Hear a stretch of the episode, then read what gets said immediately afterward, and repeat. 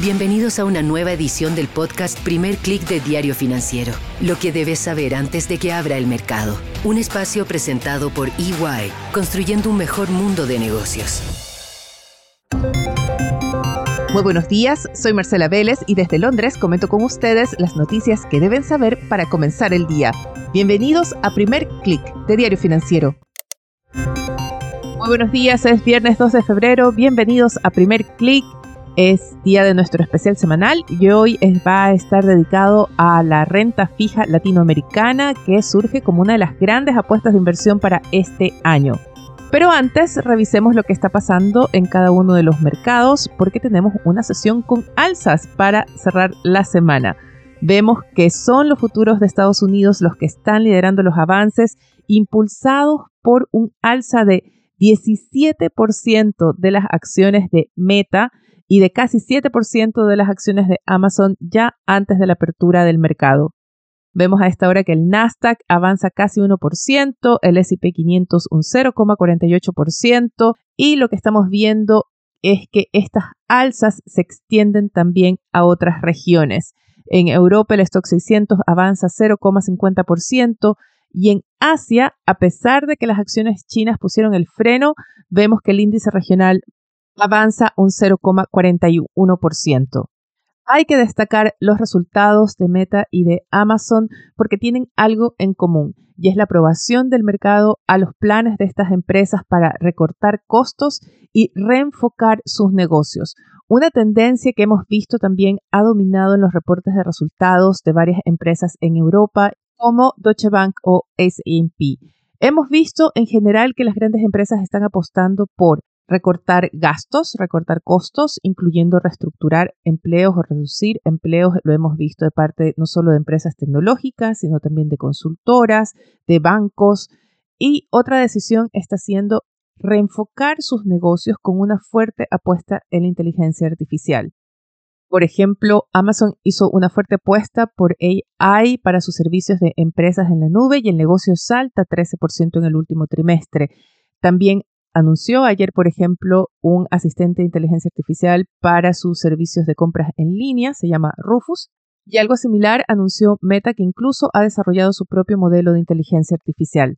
La empresa de Zuckerberg además anunció el primer pago de dividendos de su historia, lo cual explica esta reacción de cierta euforia en el mercado por estas acciones y además otra tendencia que están registrando las grandes empresas es anunciar multimillonarios planes de recompra de acciones. En el caso de Meta va a dedicar 50 mil millones de dólares a recomprar acciones.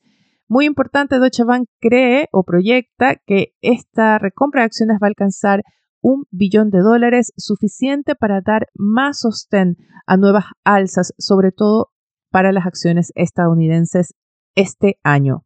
Salgamos de las empresas y vayamos a la parte macro porque dentro de unas horas la atención va a girar hacia allá. Tenemos antes de la apertura de Wall Street los resultados de Exxon y Chevron, las petroleras. Sin embargo, luego a mediados de la mañana tendremos las cifras del mercado laboral estadounidense. Específicamente estamos esperando las contrataciones no agrícolas y también la tasa de desempleo.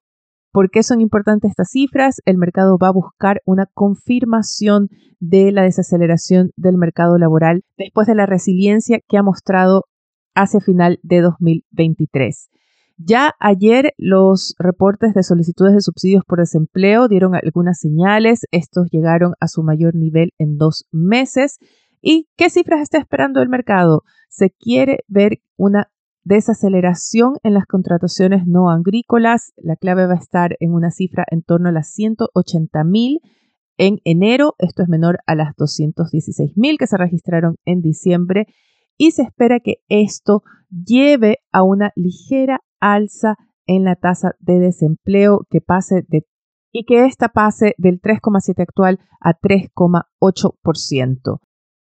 Ligero aumento de la tasa de desempleo va a ser suficiente para dar más fortaleza a las apuestas porque la Fed comenzaría el recorte de tasas antes de junio. Recuerden que hasta ahora las apuestas en el mercado apuntan a la reunión de mayo. Antes de pasar a nuestro especial de esta semana, quiero mencionar la reacción que tuvimos esta mañana en la sesión en Asia, específicamente en las acciones chinas. Estas sufrieron graves caídas.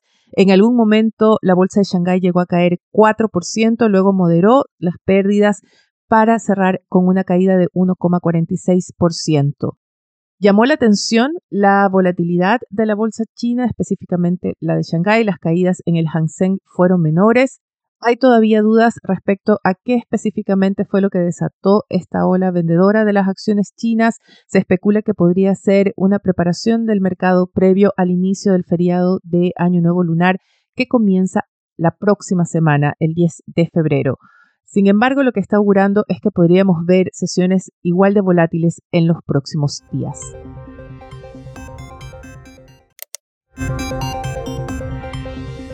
Ahora sí, quiero invitarlos a nuestra entrevista especial de esta semana que se enfoca en la renta fija latinoamericana, en la deuda soberana, en la deuda corporativa de los países de la región, que está llamando la atención de los mercados globales. Hay varios bancos de inversión, analistas, diciendo que es una de las apuestas que están más sobreponderando para este año.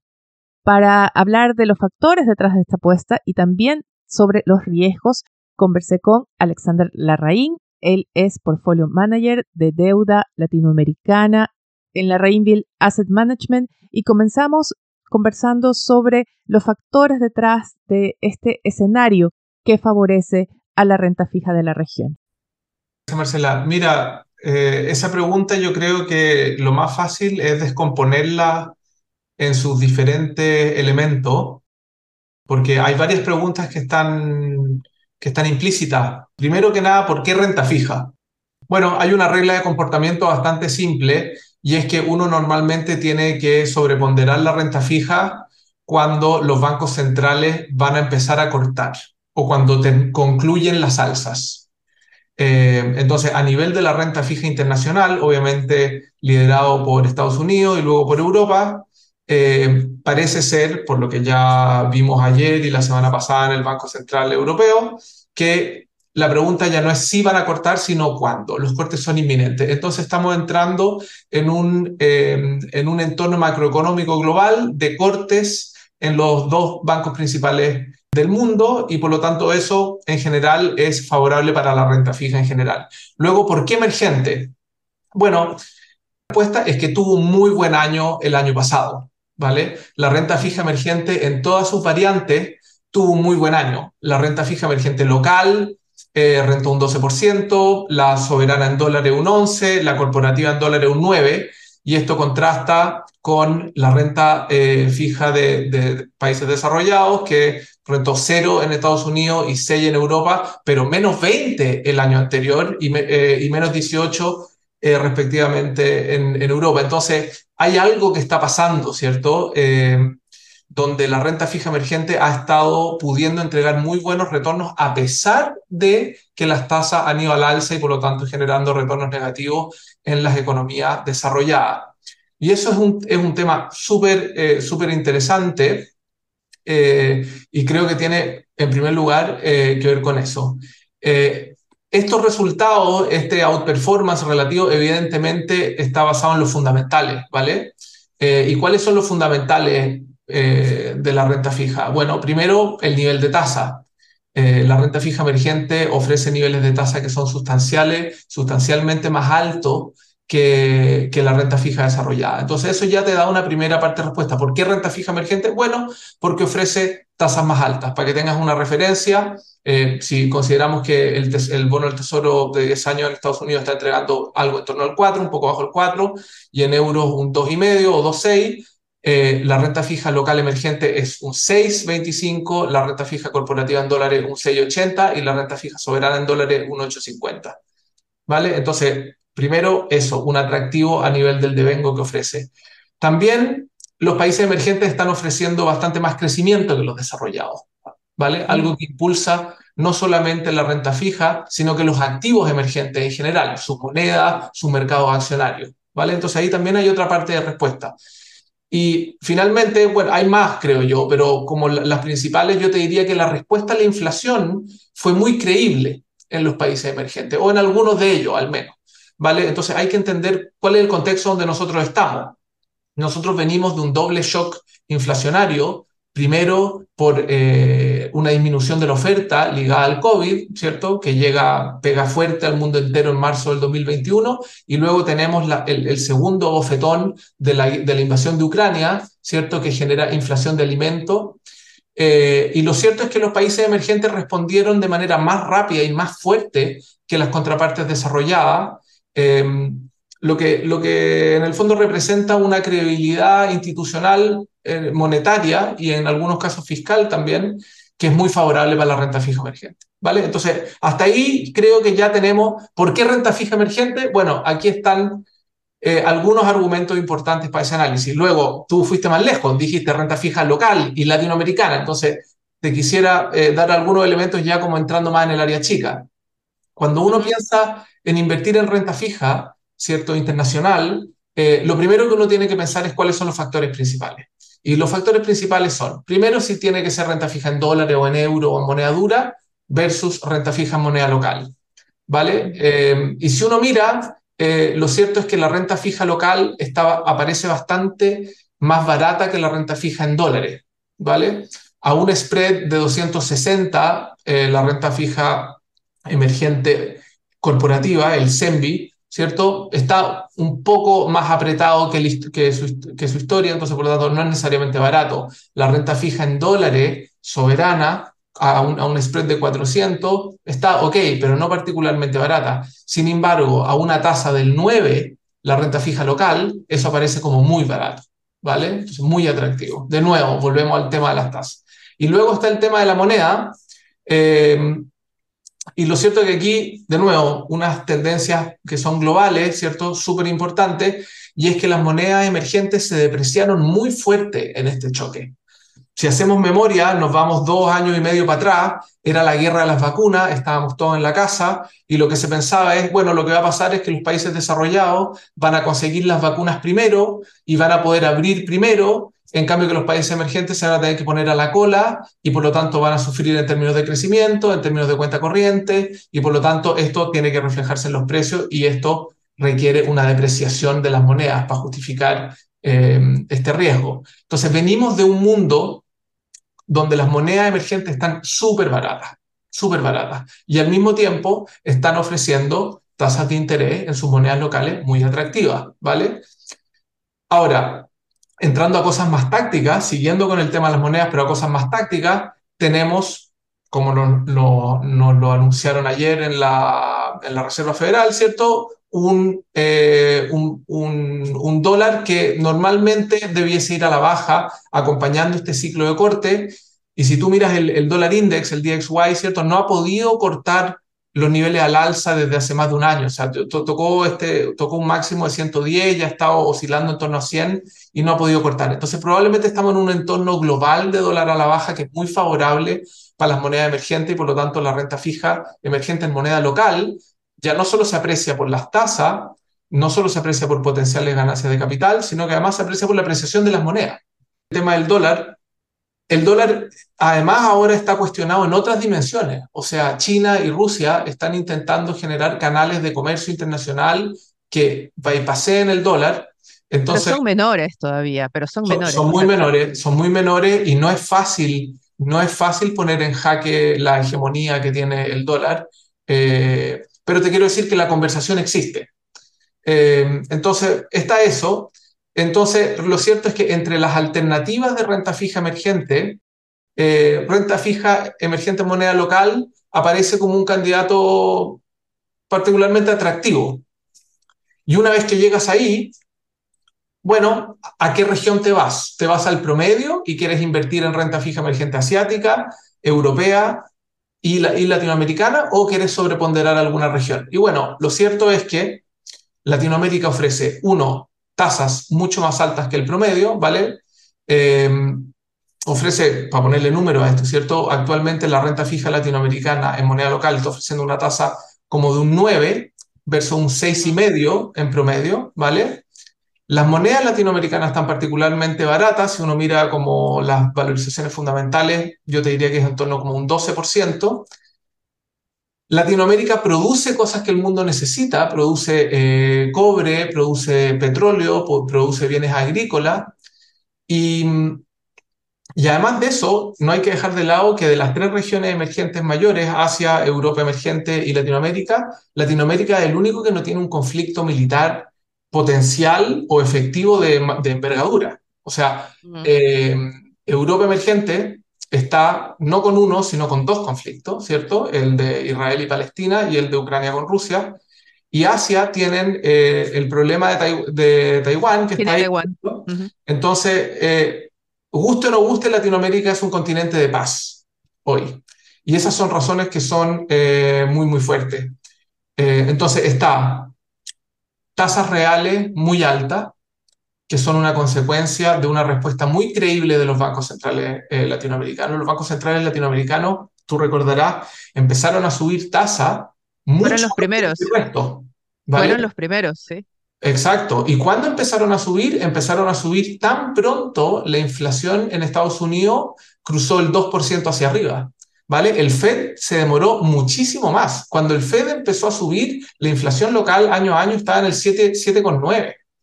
¿Vale? Entonces fue una respuesta muy creíble que nos tiene ahora con tasas reales muy contractivas y muy atractivas. Chile un poco quizás la excepción, Chile ha sido muy rápido en subir y muy rápido en bajar, pero no es el caso de México, no es el caso de Brasil, no es el caso de Colombia. Y luego está el elefante en la habitación, ¿cierto? Porque Latinoamérica suele ser un continente que se dispara en la, en la pierna eh, y a veces implementa políticas que no son necesariamente muy pro mercado. Entonces tuvimos lo que algunos analistas llamaron esta ola rosa, que fue eh, una ola muy fuerte donde los gobiernos entrantes eran eh, cargados hacia políticas no necesariamente pro mercado. Esa ola que, que estaba pegando con toda su fuerza en 2019 y 2020 se ha ido moderando en Chile la agenda del gobierno es una agenda de crecimiento y de seguridad, muy distinto al, al discurso que teníamos antes.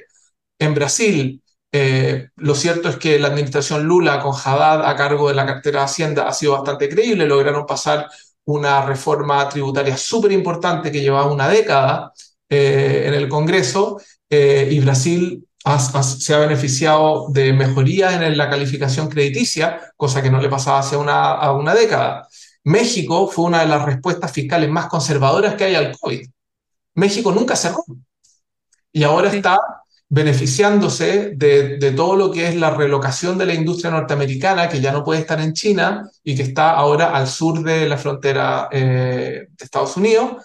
Y en el caso de Perú, o sea, perdón, de, Colombia, eh, en las elecciones locales de octubre del año pasado, la administración perdió bastante, bastante fuerza y eso le quita fuerza a las reformas que están en el fondo insignia del gobierno actual de, Petro, que tampoco son necesariamente muy pro mercado. Entonces, en el margen, que es realmente lo que eh, los mercados se fijan a la hora de ponerle precio a las cosas, las cosas han ido en la dirección, de, en la dirección correcta, bueno, y dejando de lado Argentina, ¿cierto? Que está implementando una de las reformas pro mercado más radicales que, uno puede imaginar, ¿cierto? Y eso, bueno, es un punto de interrogación. No sé si vale la pena tanto entrar aquí, pero, pero definitivamente no el mismo compás que el resto de los países. Yo creo que Argentina hay que dejarle un caso aparte, primero porque todavía no sabemos cómo van a desembocar las reformas y cómo va a desembocar todo eso después en la relación con los mercados. Pero quería destacar un punto que mencionaste al principio de tu respuesta y fue esa no sé si llamarle sorpresa, pero sorpresa institucional que generaron los emergentes. Yo recuerdo muy bien tener que escribir estas declaraciones y estos análisis y estas advertencias respecto a la ola de quiebras que iban a venir, la ola, el, riesgo de default de los mercados emergentes durante la pandemia.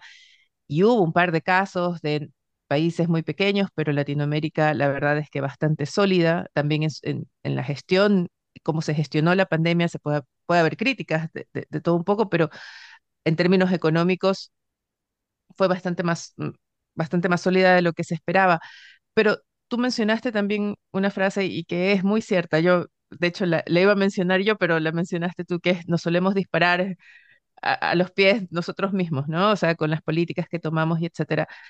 Y, y en ese análisis que tú presentas, ¿qué riesgos ves? Si bien es cierto, acabas de hacer una revisión de cómo la agenda política ha cambiado, no sé si efectivamente los riesgos para este buen momento que vive la renta fija latinoamericana está en la agenda de los gobiernos o en lo que pueda pasar en, ese, en esa área, o si todavía ves un riesgo de tipo de cambio o si hay riesgos altos en términos de algo que pueda modificar o interrumpir este camino que llevan los bancos centrales de la región de recortes de tasas? ¿Por dónde ves tú que puede venir la mayor amenaza o el mayor riesgo a este buen momento de la renta fija latinoamericana? Bueno, yo creo que esa es la pregunta fundamental para, eh, nosotros, ¿cierto? Em, yo veo, yo veo por lo menos tres frentes, ¿vale? Y creo que mencionaste los tres. El primero es que esta, esta credibilidad que Latinoamérica institucional, esta credibilidad institucional que Latinoamérica ha conseguido ganar con mucho esfuerzo, se diluya, se diluya por, por el proceso político propio de cada uno de los países. O sea, que, que los esfuerzos que, están haciendo, que está haciendo Haddad eh, por llegar a un superávit primario no lleguen a término, que el mercado ya no le crea y que el gobierno de Lula eh, sea otra cosa que el primer mandato de Lula que conocimos, ¿cierto?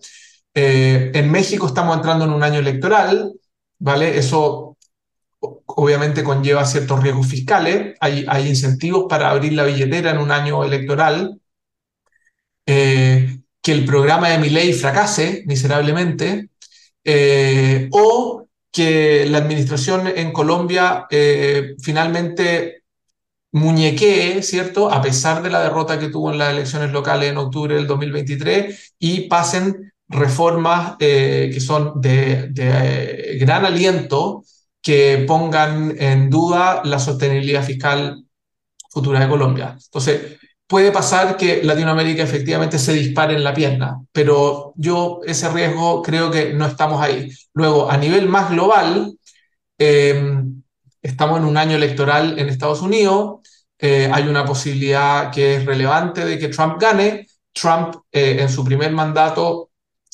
mostró que tiene opiniones muy fuertes sobre el comercio internacional y ocupa el comercio internacional como una herramienta de, la política exterior de Estados Unidos y si, eh, si ocurre una desintegración del comercio internacional, eso nunca es bueno para los países emergentes, nunca es bueno para los precios de las materias primas. ¿Vale? Entonces ahí hay, ahí hay otro riesgo que hay que estar mirando. Eh, y finalmente, eh, también viniendo de Estados Unidos, pero no del lado político, sino que del lado más económico, lo cierto es que la economía norteamericana está andando muy, muy fuerte. Y si bien hay todo un ciclo de cortes que está apreciado, la inflación podría sorprender para el otro lado. Esto podría significar que el Fed tenga que apretar un poco el freno de mano y eso naturalmente se va a traducir en una fuerza relativa del dólar que vendría a depreciarte la moneda emergente y, y empeorar un poco los rendimientos de la renta fija local. O el otro elefante en la habitación y es que Estados Unidos está con déficits fiscales del 7% eh, del, del, PIB.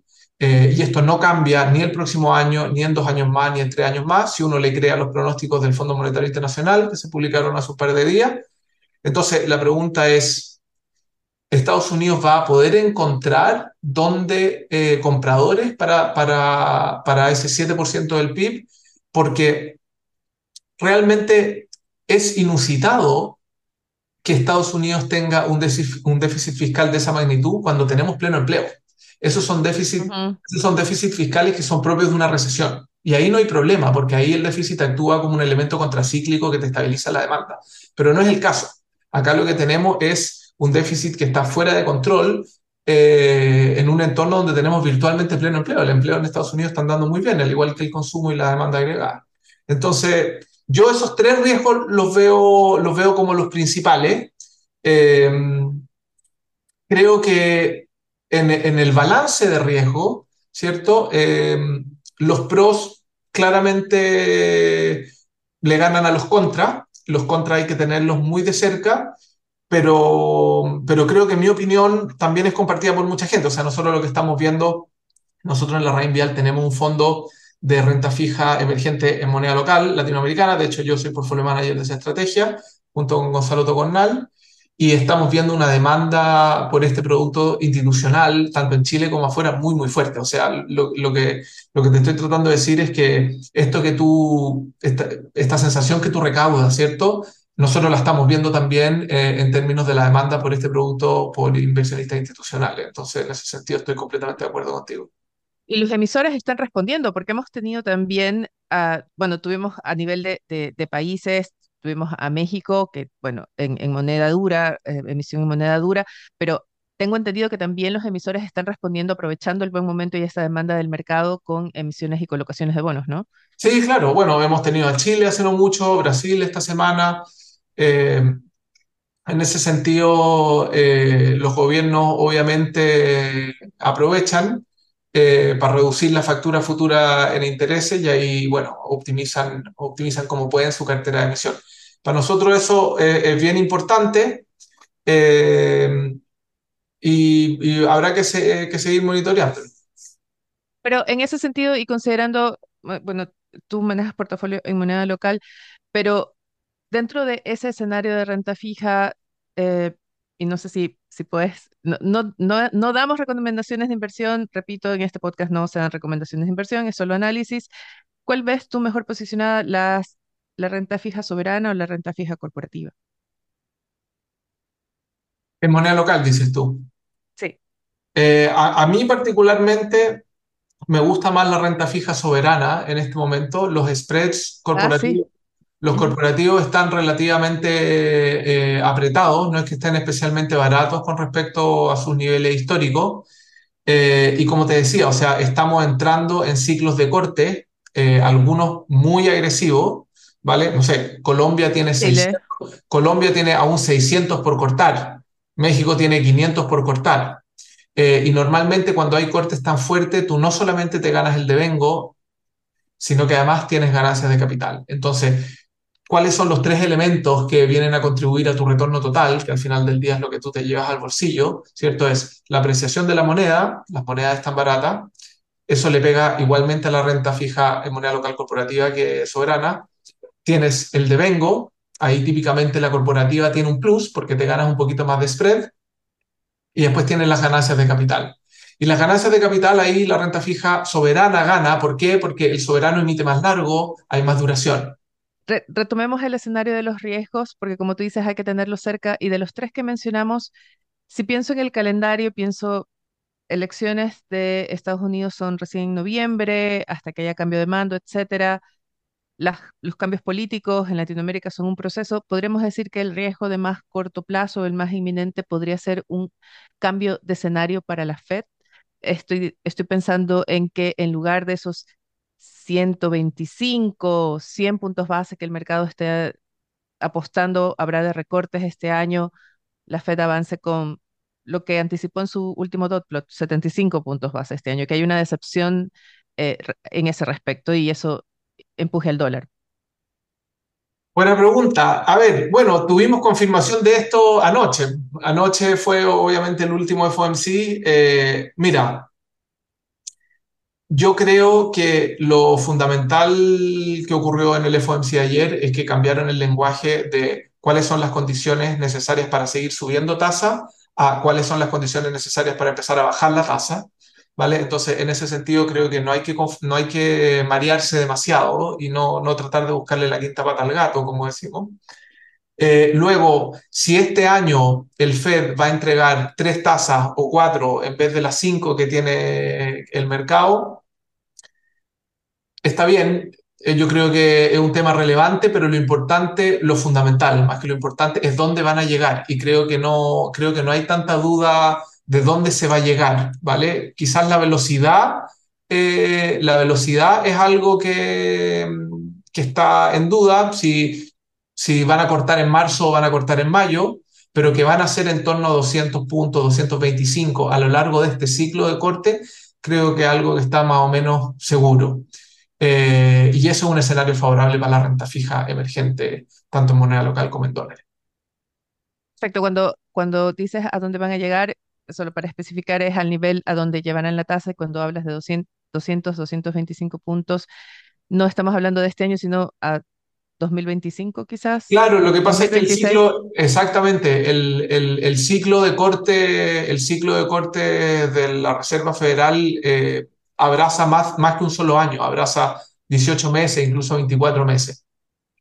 seguiremos con este vaivén de, de, tratar de adivinar a la Fed, que es a lo que hemos jugado hace, hace varios meses. Como siempre, les agradezco que nos hayan acompañado. También espero que les haya parecido interesante, útil nuestro especial de esta semana. Si tienen algún interés especial, si tienen algún tema que quisieran que abordemos, pueden escribirme a mi correo electrónico mveles.df.cl o a mis redes sociales donde me encuentran como Marcela Vélez. Quiero agradecerles también a quienes se han suscrito al podcast en los últimos días. Ya superamos los 11.000 suscriptores en Spotify. Si ustedes no lo han hecho, denle clic al botón, suscríbanse en cualquiera sea la plataforma que estén escuchando este podcast. Mejor aún, si nos dejan su calificación o comentario, nos van a ayudar a crecer. Antes de despedirme, quiero destacar la portada de Diario Financiero que recoge el ajuste en las expectativas del mercado para el crecimiento de Chile este año, después de esa sorpresa que dio el IMASEC con una caída en diciembre. Muy importante en la agenda regional para este fin de semana. Hoy seguimos pendientes de lo que pase en Argentina. Después de dos sesiones, la Cámara de Diputados continúa el debate de la ley Omnibus, retoma la, la sesión a las 10 de la mañana de hoy. Lo hará después de los disturbios que han marcado las dos jornadas anteriores del debate. Y el domingo tendremos elecciones en El Salvador. El presidente Nayib Bukele busca la reelección en medio de una polémica en torno a su gestión. Algunos la defienden, defienden esa, entre comillas, mano dura que ha tenido contra las maras, contra el crimen organizado. Algunos ven que incluso es un ejemplo, para otros es una amenaza a los derechos humanos y sobre todo una amenaza para la democracia en la región. De ahí la importancia de las elecciones de este domingo cuando este debate se extiende por toda la región, lamentablemente debido también a la extensión de la delincuencia y el crimen organizado. Con esto me despido por ahora, los invito a que sean actualizados de las noticias del día y más visitando nuestro sitio web de f.cl o dfsud.com con las noticias de negocios de Latinoamérica. No olviden que este fin de semana tenemos una nueva edición de DF. Yo deseo que tengan un buen fin de semana. Nosotros nos reencontramos el lunes. Esto fue el podcast Primer Click de Diario Financiero. Lo que debes saber antes de que abra el mercado. Un espacio presentado por EY, construyendo un mejor mundo de negocios.